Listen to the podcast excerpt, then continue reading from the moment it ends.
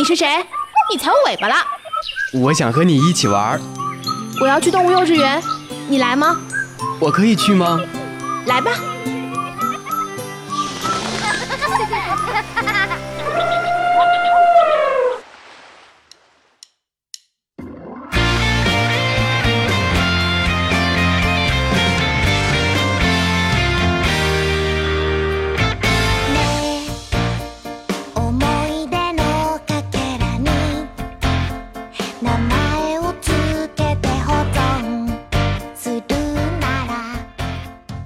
原始电音，疯狂脑洞，神真八卦。Hello，听众朋友们，大家好，欢迎收听本期的动物幼稚园，我是主播哈哈，我是主播皮皮。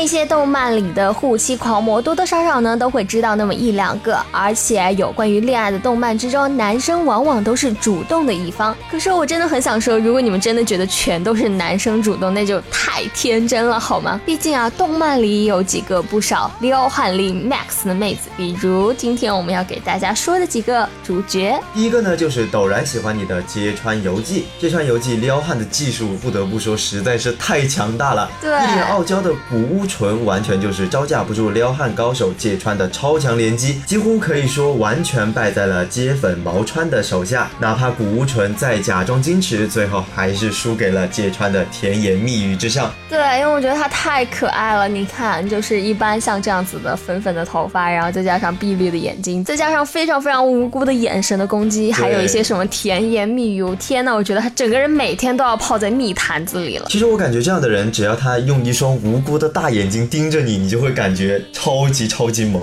对，特别是比如说在现实生活中，女孩子本来就喜欢用手去托着自己的腮帮子，然后以一种迷之角度和迷之眼神看着你，我觉得太可爱了。其实这一对也是我比较喜欢的 CP 之一，一种忍不住想让对方赶紧表露心态的冲动。毕竟你看咱们揭穿都这么直接了，有必要那么扭扭捏捏的像姑娘吗？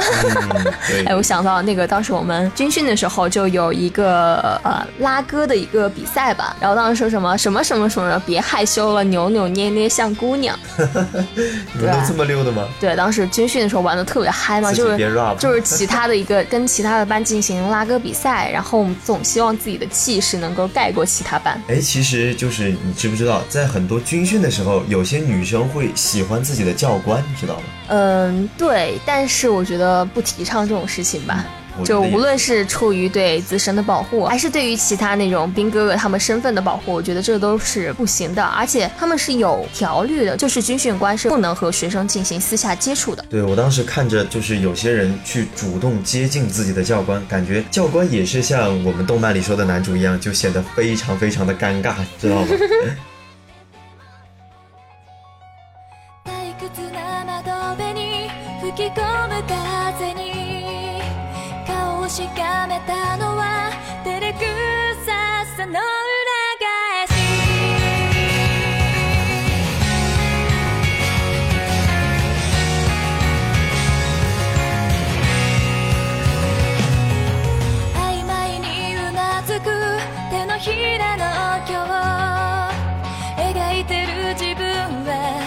し大げ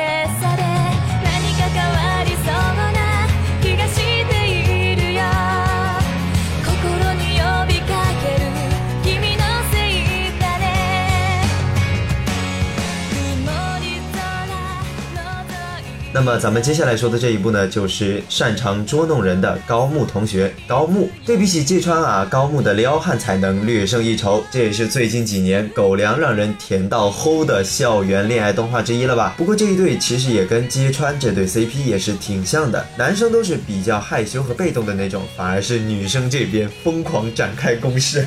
对，而且你看女主角她其实长得一个冷冷的脸，哎，对对。然后男主角呢就是尴尬害羞到爆的那种类。类型就是，甚至可以说他感觉有点像那种直男，就完全没有被撩过。但是如果被撩到的时候，他就会手脚不知道往哪放。你有被追过吗？嗯。不算吧。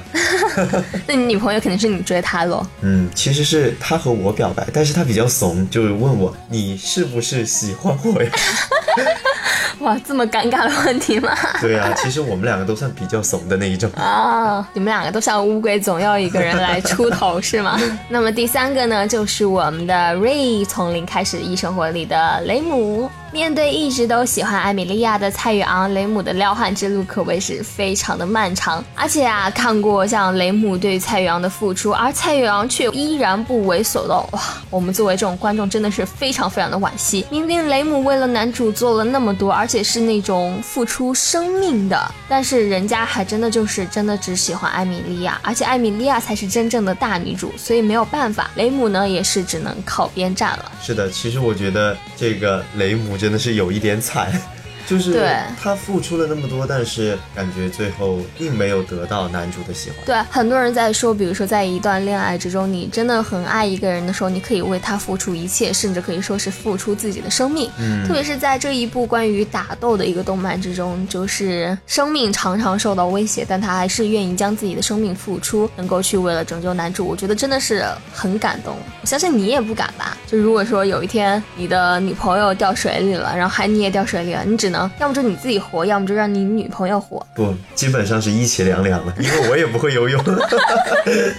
啊，送一首《凉凉》给你们。但是我觉得你好歹也表个态嘛，这样子的话，你说你一起凉凉，你知道你女朋友多伤心吗？哎，放心，她不会听节目。你就应该说没事的，亲爱的，只要你活就行，我无所谓。可以可以，这操作学到了。我觉得其实你撩汉的技术也不差嘛，看来。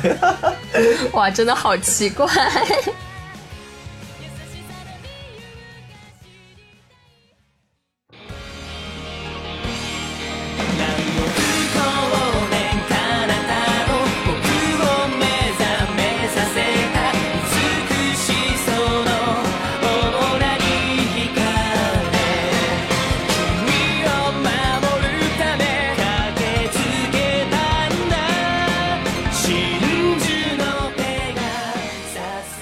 么下一步呢，就是《四月是你的谎言》里的宫元勋，难得 A 一出来一部各方面制作都非常出色的恋爱音乐动画，女主宫元勋的人设是我爱上这部作品的原因之一呀、对，我真的超级喜欢《四月是你的谎言》，当时看完的时候就很想哭，因为女主角死了。嗯，但是他们之间的那些温情的故事，他一直在鼓励男主重新回到赛场上，重新回到音乐比赛，重新去喜欢钢琴，真的是让人非常非常的动容，也是让男主角一步一步的能够重新登回了舞台，然后去散发光芒。男主角啊，当时也是因为受幼时钢琴比赛的一些阴影的影响，所以在后面的比赛之中很难靠自己振作起来。不过女主角也是偶尔的那种强力去支持，而且时不时的挑逗一下，让我们的马公生呢慢慢的从暗影中一点一点走出来。最后男主角也是成功克服了过去的记忆，重新焕发了自己的天赋。可以说，在这个过程中呢，女主角是功不可没，但也是给男主角造成了一个很深远的一个影响。嗯，其实我觉得这部剧的女主就像是一个贤内助的设定，真的是可以给自己的男主一些很有用的一些帮。助，对，对而且我对于女主角印象最深刻的就是她在啊、那个游乐场，然后站在那个小顶棚上为大家去拉小提琴，哇，我觉得简直美爆了！这个女主角本来就长得很美，只是她最后嗯去世的时候，让很多人都非常非常的惋惜。对，可能要给编剧寄刀片了。那么我们接下来再来说一部路人女主的养成方法。她的女主呢就是霞之丘诗雨。其实我觉得啊，除了毒舌以外啊，霞之丘诗雨的撩汉力也是十分的强劲。比如说，她经常会走到男主安以伦也的耳边吹气，哇，我真觉得这种可以说是很让人受不了。对那种轻微的触碰真的会让人不由自主的起一身鸡皮疙瘩。对，可是啊，即便是撩汉功力深厚，但是加藤惠技更高一筹。先不说撩不撩的问题，单就其他的优势，果断是加藤会胜券在握。不过喜欢学姐的呢，还是乖乖待在屏幕前看看黑丝算了。